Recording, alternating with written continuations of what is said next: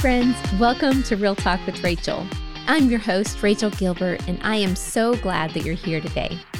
This show is a safe space with real conversations to help you live free and pursue your God given dreams. Oftentimes, God brings things up because they are on the way out. Lean into the topic that God's bringing up today on what to do when life is hard and doubt is rising. Be sure to stick around till the end of the show for a short segment where I share counselor approved strategies to take this Real Talk episode and make it relevant in your everyday life through simple action steps. Today's guest, Nikki Koziarz, is a two time ECPA best selling author and speaker with Proverbs 31 Ministries. She speaks nationally at conferences, retreats, and meetings and hosts her own podcast. An evangelist at heart, Nikki inspires others to become the best version of who God created them to be. Nikki and her husband and three girls run a small farm just outside of Charlotte, North Carolina, which they affectionately call the Fixer Upper Farm. I know that you guys are going to love this conversation with Nikki, so let's welcome her to the show now. Well, hello, Nikki, and welcome to the show. Hi, Rachel. I am so honored to be on here. And I just, I love this podcast. This is awesome. Thank you. I'm excited to finally have you. I don't know how long we've been trying to get this scheduled, but it finally happened. And I love, um, you know, God's timing is always best. And I, am sure when we get through recording this, we'll realize, oh, okay, I see why we're doing it now um, rather than several months ago when we first tried to get booked. So before we jump into what we're going to talk about today, I would love to know what's a fun fact about you, maybe not in your bio. Oh, I like this question. Okay, so here is a fun fact. I actually did not grow up in the United States. I was born in Arizona, but my dad was a teacher for the government. And so I grew up in Germany for seven years. And then we moved to Japan, like from one side of the world to the other side of the world. Uh, and we lived there for two and a half years. And then we moved back to Charlotte, North Carolina, where we live now. So uh, I have this thing, it's called, maybe you know this because you're a counselor, this term, it's called third culture kid don't know if you've ever heard of that. Um, I haven't. Yeah, it's for people that grew up in different countries during their childhood. So it's fascinating, it's strange, and it, it makes me make sense of why I am the way I am. yeah. I love that. I, I'm slightly jealous because I've always thought, you know, I think having those other experiences just gives you such a great world view, right? You know, those of us who have kind of been in one spot our whole life, which would be like me. I grew up in the South. I've been in, was born in the South. I've stayed in the South, and which is awesome. I love the South, but there's just a piece of me that's like, I want to get out and I want to see the world and have those experiences. So that's really cool. Do you speak any other languages? I did. I mean, I spoke German really well because I lived there as a child. Um, and I spoke a little bit of Japanese, but girl, don't ask me. Don't ask me to do that right now. All right. I won't put you on the spot. okay. oh, that would be fun though. All right. So, okay. So today we're talking about is this your third book you've written? It is. It's my third book and third Bible study. Okay. What are the first couple that you've done? So, the first book I wrote uh, was called Five Habits of a Woman Who Doesn't Quit, and it's based on the life of Ruth.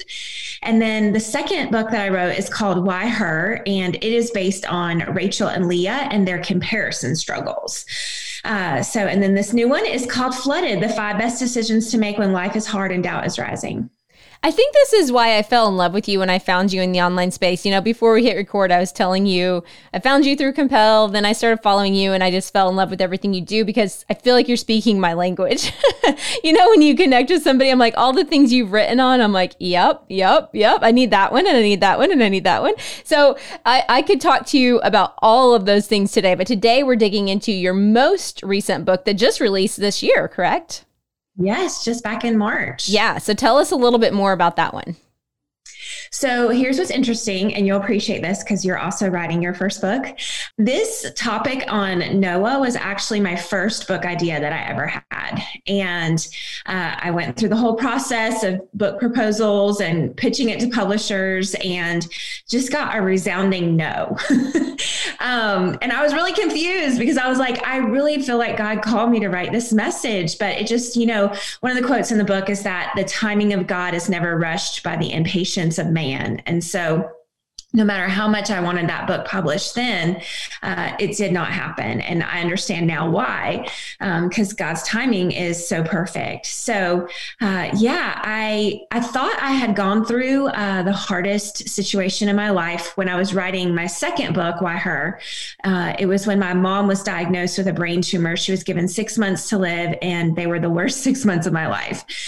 And I thought at the end of that season, uh, I would write a message um, on grief and loss and just kind of that process because there's a lot of people who are experiencing a lot of grief but what I did not know is when I signed the contract to write this book that I hadn't actually walked through the hardest season of my life, that it would come just a few weeks later. My brother tragically committed suicide. Uh, he had attempted it four times during my mom's uh, passing. Um, and so I went through that and then came home and we had an exchange student living with us, which I don't talk a whole lot about this publicly. Um, I'll just say it was a very trying situation. Um, and and then our horse died. And I don't know if you're a horse lover, but there's just an ache in you when a horse dies, like no other. Uh, and then a few weeks later, a pandemic would hit. So, boom, the hardest season of my life was there. And so I wrote this book in the midst of that pain, in the midst of those hard days. And um, it is some of the most vulnerable writing that I've ever had. Yeah. Well, and I just want to tell you, I'm sorry for both of your losses. Did those happen pretty close within like timeline within each other? Just about two years apart. Wow. Yeah. Wow. I appreciate you sharing that because I do think that, you know, this message, it makes it so much more um, just powerful to know you wrote it from that place. You know, you didn't just write it from up on a, up on a mountaintop yourself, you know, giving a, a, preaching a word that you can't really relate to, like you you lived it, right? And so, yeah, wow. All right, so let's talk a little bit about that. So that was a long season of disappointments and heartbreaks, and how did those? Because those are really big things. How did those things that you just mentioned about your mom and your brother impact your faith? Well, uh, it definitely shook it, especially my mom because I had believed that God was going to heal her and I know people will say things, well, God did heal her, just not in the way that you expected. No, no, no, no. I was praying and believing that God was going to heal her here on this earth. And so, um, you know, I did everything that you can think to do anointing oil, called in all the big prayer warriors, um, you know, and my mom was a, uh, she had had breast cancer three other times. And so she had beaten it. And so I just really thought we were going to beat this. Um, so at the end of that, that was really a hard struggle. Now, the thing with my brother, um, I knew my mom's death was coming. Okay. His death caught me way off guard. Like I was not prepared for that. I was not prepared for that phone call. So I was kind of in a place of disbelief when that happened. In fact, it's it didn't even really hit me until I got on the plane to come back home after I had been with him um, and wrapped up everything in his life. And I'll never forget, Rachel. I was sitting Lord help me, I did not have God's favor on me during this day because I somehow got stuck in a middle seat between these two big guys. And like i'm sitting there and i've had so much anxiety. And i remember i just put my head down like on my legs and i was so miserable. I just cried the entire flight home because it like it just hit me. Um, and so you know that's really where the doubt started to stir deep inside of me is when you know we hit these places of disbelief and we just cannot believe that god allowed this to happen. Um, and how do we how do we walk through that? And how do we get through that? And how do we trust god again? And so that's what this message is all about. Yeah, I so appreciate this message because you know I I counsel a lot of um you know we call them suicide survivors that, and that have lost ones, and I've personally lost a good friend to suicide, and it is it's um it is it's a whole different depth of pain that you can't describe. And then also, like you said, just so many questions, you know, so many questions, so many doubts, so many fears, so, so much that just rises up in those moments. And I feel like it kind of pops up at different times. And so um, let's talk a little bit more about your doubt. Then you said that's kind of when it struck you of like, okay, questioning and some doubt. Um, that part is normal to for that to rise up then how did you dig in and overcome that and even just you know you you've you use the life of noah really too in that right so let's hear a little bit more about that well, I just want to be honest with your audience. I haven't overcome it. Mm-hmm. I um, I definitely am not coming at you today from this expert. Like I've figured out how to resolve doubt in my life, and I never have it. Um, just this morning, I had to pray against um, some doubts that I've had about this oh, this very message you know um, and so this is a real like when i say i am living out this message right now i'm not blowing smoke. Like i literally have to make these decisions every single day. And you're right i did. I got behind the life of noah.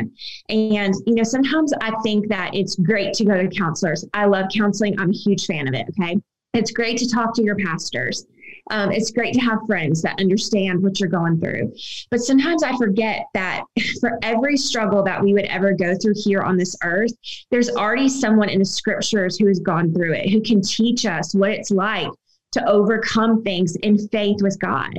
And so Noah was one of these guys that I was studying. And I remember thinking, this is a crazy, impossible assignment that God had given him. And so, you know, we we all grew up hearing the vacation Bible school version of Noah, right? And singing those cute little songs and, you know, the the felts on the, the felt board and all the things. Um, but to take the time to really study his life and his habits and we don't see him say things in the text like there's no words we can study until the very end of his his account um, but there are actions and actions you know this as a therapist they stem from decisions like we are making, uh, I think I heard on average a day, we make like 30,000 decisions every single day. It's a lot of decisions and it's a lot of action that we're taking. But when it comes to our faith, we really have to be intentional about making decisions that strengthen us and combat that doubt that's inside of us. Yeah. Oh, I love this. So good. So, I love that you brought up the the decisions and the thinking because yeah, the most simply put I've ever heard it say is that our thoughts affect our feelings and our feelings affect our behavior. So to your point, Noah's actions came from his thoughts, you know, and his thoughts and his belief in who God is and that he's not completely crazy, that he heard him correctly, and you know, overcoming those doubts start in the brain. Um, and I've I've heard you. I, I don't remember if I've heard you speak to this or if I read it in your book, but um, about the difference. What is the difference between wishful thinking and bi- this biblical hope that you're talking about right now? Yeah, so this was a place I had to get really vulnerable in the message. Um, and, you know, Rachel, I think we could all admit that we've done this. we've taken a Bible verse out of context, and um, it's what I call a Bible verse band aid, where we put something on our soul that feels really good and sounds really good and, you know, makes us believe that everything's going to be okay. And, you know, the Bible is filled with hundreds of promises, but not all of the promises in scripture are for us today. Um, so, for example, uh, Abraham and Sarah are a great example of someone we could use that God gave Sarah that promise that she was going to have that baby in her old age, right? And she thought it was crazy and out there. Now, that doesn't mean when I turn 90 that I could all of a sudden say, well, God promised Sarah that she was going to have a baby when she was in her 90s. So, God help me, I do not want to have a baby in my 90s. Okay, let's just say that. I'm just using this like example. So, I can't turn 90 and go, well, God said that in the scripture. So it's applicable for me today because that's not a promise that God gave me. Okay. And so sometimes we take scriptures, um, you know, Philippians 4.13 is one of the greatest examples. Um, you know, I can do all things through Christ who strengthens me. And yes, you can do all things, but if you go outside and you enter into this, you know, three point hoop competition where you got to, you know, shoot these three point shots and you've never touched a basketball a day in your life, you can't just go out there and go Philippians 4:13, I can do all things through Christ who strengthens me and make that slam dunk, right? I mean, somebody might be able to do that one time and have amazing luck at it. Um, but we have to be careful that we're taking scripture and using it in the way that God actually spoke it, in the way that the the original writer and the, the meaning of the words. So you know, wishful thinking is going to the scriptures and just kind of going, eeny, meeny, miny, mo, this promises for me today, where biblical hope is really taking the time to understand the scriptures and understand which promises are for us and which were for other people in the scriptures and, you know, what we can boldly claim in our faith today. Yeah. Oh, sister, you're singing the song of my heart because I see this so often. In fact, a couple years ago, and it popped up on my t- uh, Timehop or whatever they call that news news feed. Recently, I had made a post about Moses. I was like, you know, if I walked up to the Red Sea right now and I with all my might tried to get it to part, it wouldn't because I was not anointed and appointed at a season. I wasn't leading people out of like that was not my call. Now, can I learn from that that Bible story? Absolutely. But, you know, just like with Noah, I, I mean, I'm I'm not going to go out and start building an ark, right? But we can learn from him. You guys would definitely think I was crazy if I did that today. But and of course, people thought he was crazy as well. So let's let's chat about that for a second because we we've kind of talked a little about this how you know he had to really overcome a lot. Um, and you actually in your book talk about the five decisions that he had to make. Um, and the first decision was to walk with God. So that seems so simple yet somehow we don't always do that. So let's break that down for listeners of what that looks like to like you, like you were saying, you know, I'm not called to build an ark, but I am called to a lot of things that sure feel like I'm building an ark. they feel as scary as it and they get some naysayers and some um, you know, some different things that I have to overcome mentally to even do them. So let's jump into that th- that first decision of walking with God. Yeah. So these decisions in this book, you hit it right on. They're so simple um, but there's sometimes, sometimes I think we skip over the very simple things of our faith. We want to overcomplicate everything.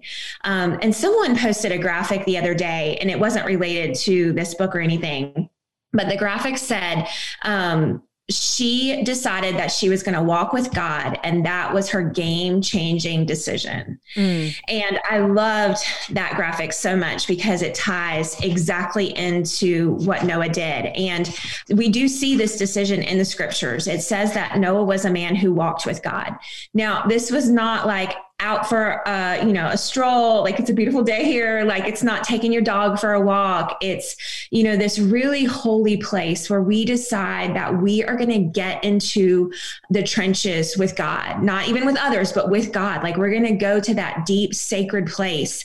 Um, and sometimes the sacred place is the secret place. You know i was studying in matthew just the other morning um, where it says that you're supposed to close your door when you pray. Like go into a secret place that's just between between you and your father. And that's hard for us, right, Rachel? Because we live in such a public world where we tell everyone what we read in the scriptures this morning, what we ate for lunch, where we're at right now. You know, we tell everyone everything. And I think that walking with God is one of these places that is so personal and so private. Um, and we have to go back to this like sacred place with God where He He He speaks to us and He, you know, that leads into the other decisions where we can listen to Him and, you know, where we can really grow. But the reality is, Rachel, I open up the book with a really harsh sentence, and I struggled with this sentence so much because I didn't I didn't know if I wanted to come out swinging like this. But the very first sentence in the book says, "What if I told you it's you?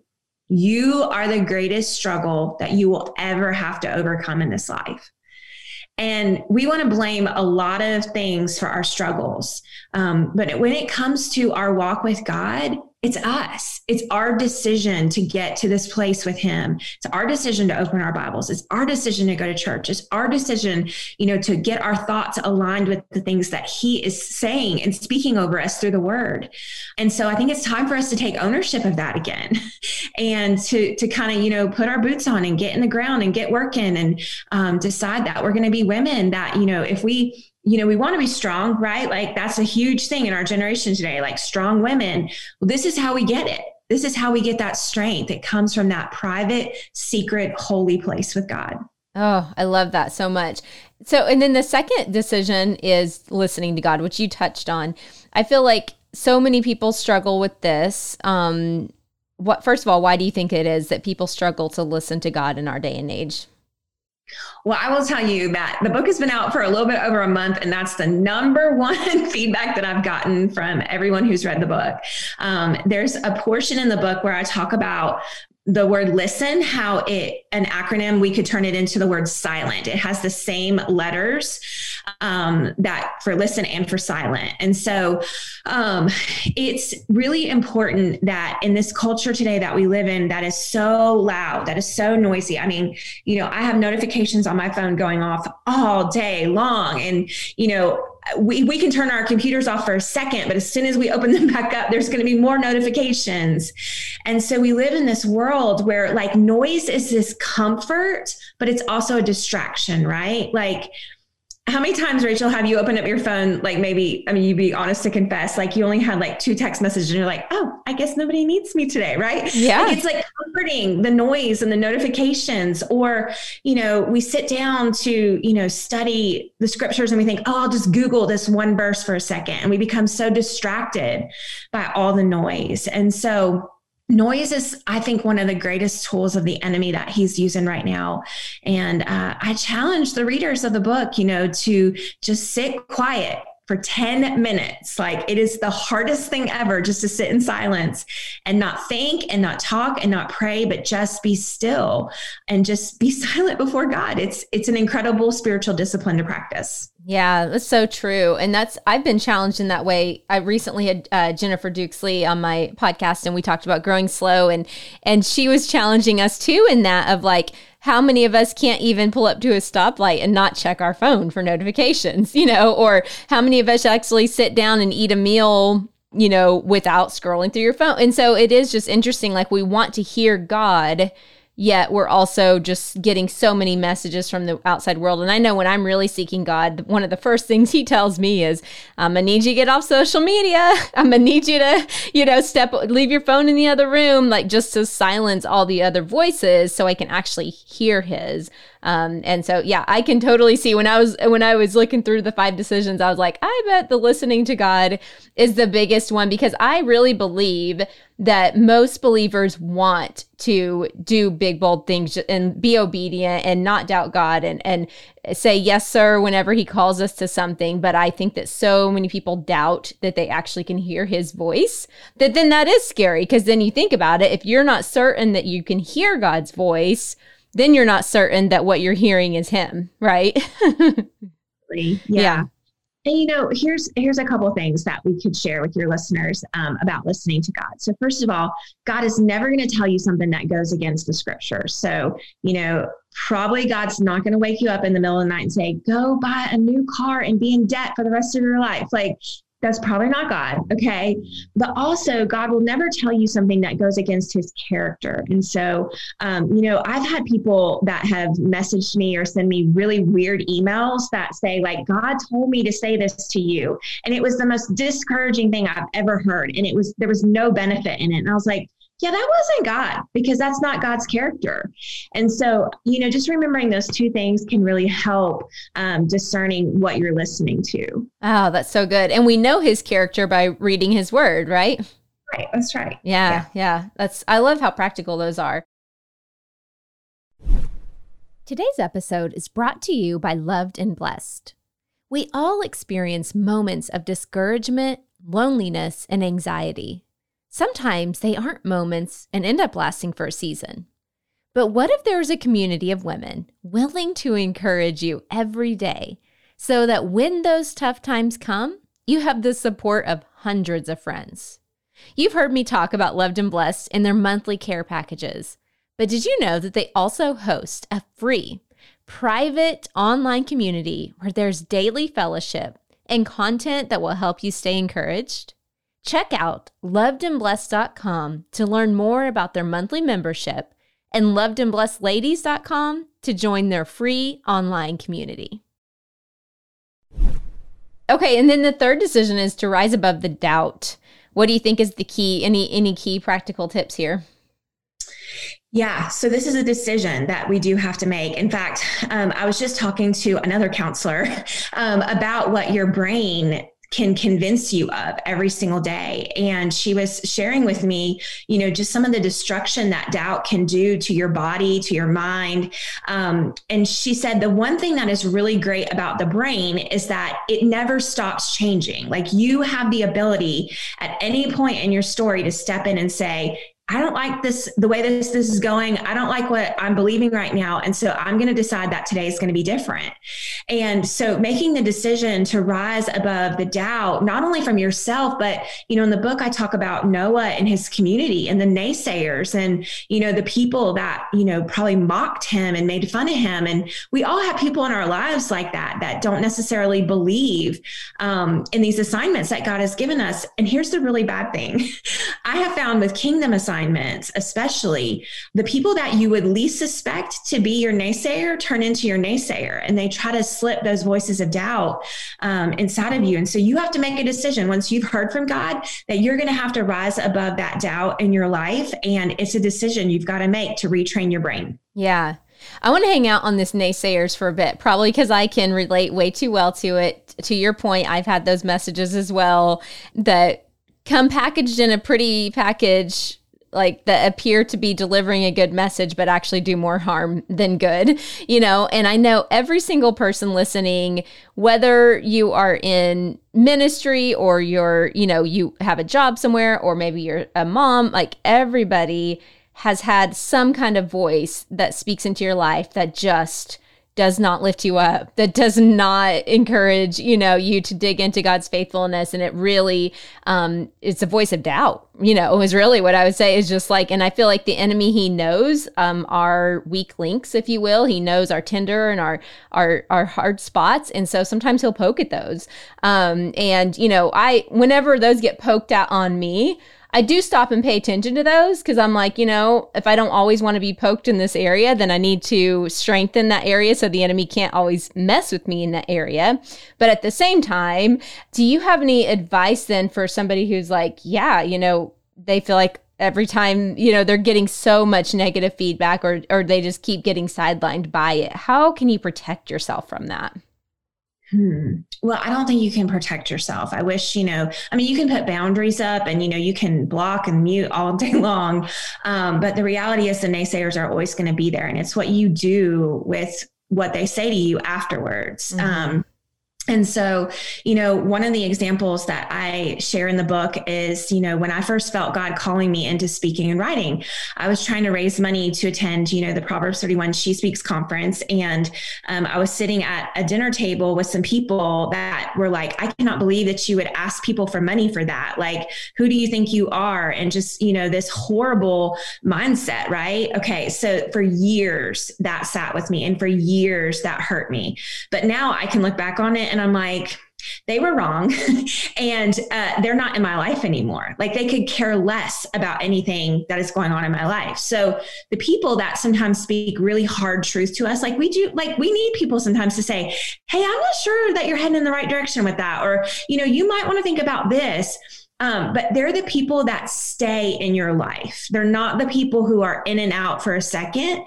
Um, they're not the people that are popping in in your DMs that just want to, you know, criticize something that you said. I mean, Rachel, it doesn't matter what we say these days. Like, I mean, I post a picture of my cow and somebody is messaging me concerned about the poop that is around the cow. Like, I, I, I cannot say anything anymore without somebody having something critical to say about it. And um, I think that we're living in a generation where there's just a very critical spirit that is flowing through, um, especially here in America, that, you know, as Christians, we've got to be willing to say, not with me. Like, I'm not going to you know you got to just let that come in and let it go right back out um, but then decide if you're going to listen to the people that really do matter to you so so like my husband is one of those people where his opinion really does matter to me. Like i really do care what he thinks about things. Yeah. um, and so sometimes you know i'll bring something to him and you know he'll say well i could see how it could be that way or it could be this way or don't pay any attention to that you know? So it's good to have those people in our lives that we can listen to. Yeah.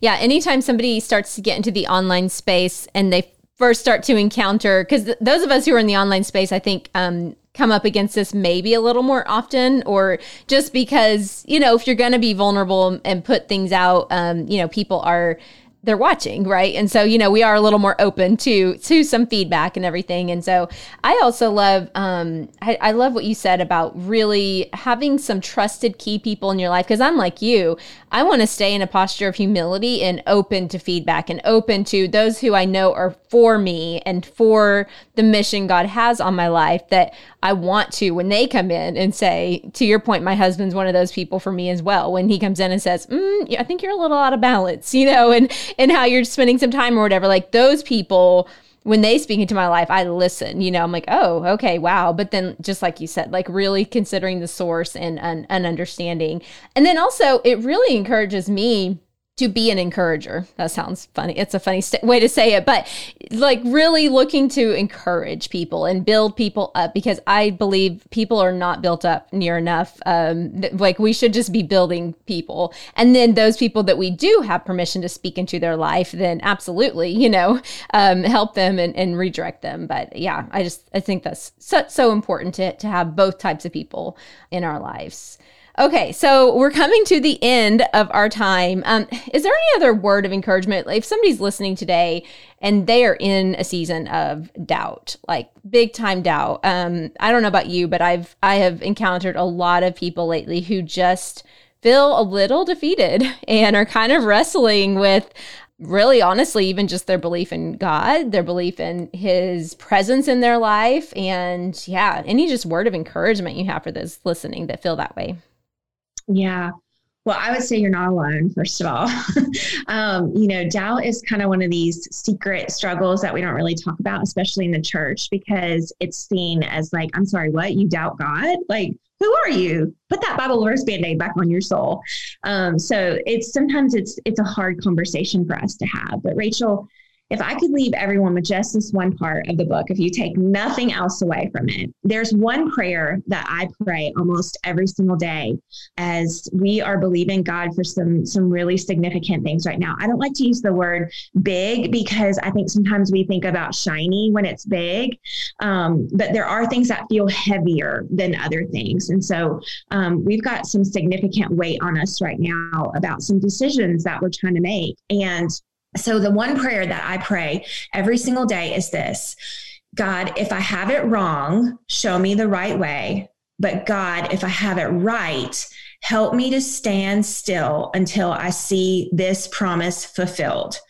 Because humility and surrender look like this it looks like showing up before God saying, Hey, I think I heard you say this. I think this is what you you told me to do, but I'm not seeing it in front of me right now. And so, if I heard wrong, like show me that I heard wrong. Um, because Rachel, like, I mean, the book is a perfect example. You know, seven years ago, I knew that I had heard from the Lord that I was supposed to write this book, and it wasn't time. And so, there are times in our lives where we get it wrong, and we need to be willing to admit that as Christians. Um, but then there are times where it really is about us just putting our faith in into the ground and planting that seed. Like I'm trying to grow a garden this year, and it's been such a good learning experience for me because um, I'm learning about what it's like to put a seed in the ground and to take good care of it, and you know to cultivate it and grow it into something that's going to produce fruit one day. And that's what it looks like in our faith. Sometimes we we've, we've got to be willing to do the hard work too, and to stand still until we see God do what He said He was going to do. Oh my goodness, that prayer is powerful. I'm going to be writing that on a post-it note and putting it on my my mirror. That is so good and what a beautiful way to end because man, isn't that at the end of the day really what it comes back to, wanting to just be in line with his will and be obedient to him and listen to him and and and then stand firm um, in what we know that he told us to do. Oh, that's yeah. so good. Thank you for sharing that. Um, before we go, I do want to make sure that the listeners get a chance to know, first of all, where to get your book and then also how to connect with you. Yeah, so you can get the book anywhere. Um, it actually will be available in Target in June. So um, check it out in there if you remember. But it's on Amazon, all Lifeway, all the places. Um, and you can find me. I am everywhere on social media that you can think of. Um, so just at Nikki Koziarz. And yeah, I would love to to connect with you. That'd be awesome. Yeah. Okay, that's super exciting about Target. We all need to buy a copy from Target because I want to see um, more books like yours in Target. So that's a all you people listening, if you do, if you can find it in Target, get it there. That would be awesome. So that would awesome. Yeah, awesome. Okay, well, Nikki, thank you again for taking the time to come on. I personally am encouraged right now, and so that makes me really excited to release this to the listeners. Thanks, Rachel.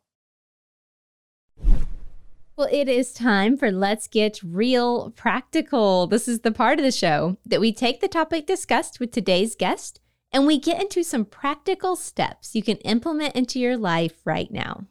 In today's episode, we talked about Noah and how he made five crucial decisions that affected the trajectory of his life. Now, here's the deal we're all faced with many decisions daily, from small things like what time we should wake up, or big decisions like which job to take or where should we send our kids to school. I actually love that Nikki's book name is called Flooded because decision fatigue can leave you feeling flooded.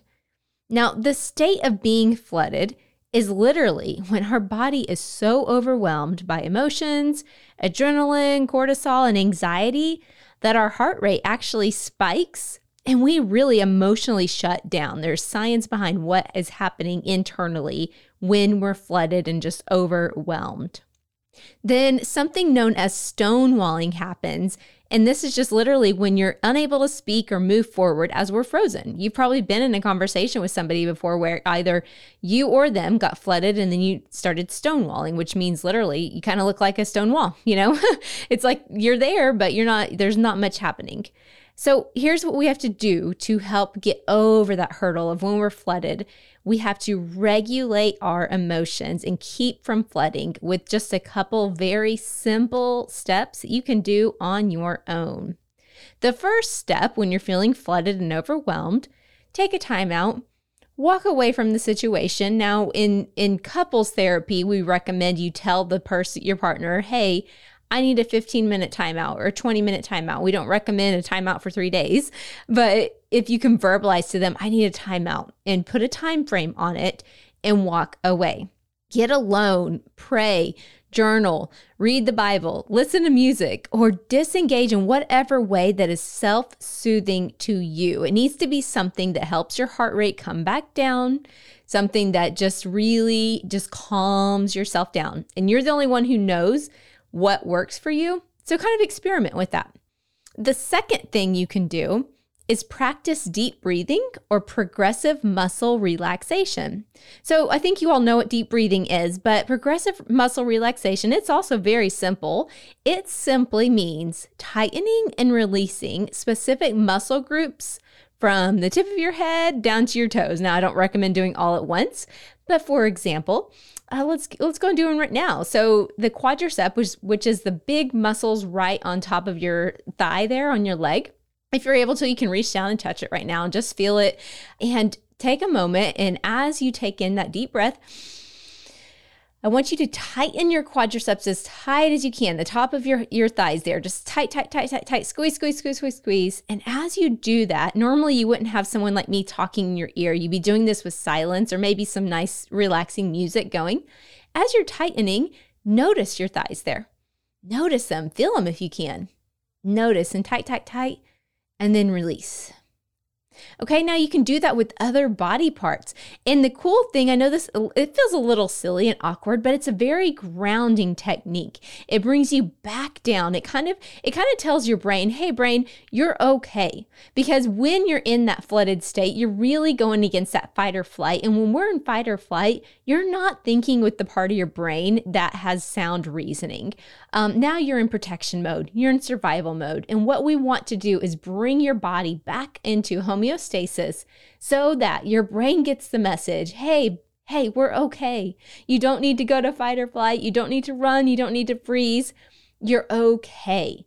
That's literally the, the message that we're sending. Hey, you're okay. You can feel the ground underneath your feet. I can wiggle my fingers and see them wiggling. And so that tightening of muscles and then releasing there's a lot of things that are happening there, but it's just very therapeutic and it will help you when you're flooded. And it's going to actually decrease that heart rate and then it's lowering that adrenaline that's pumping through your veins.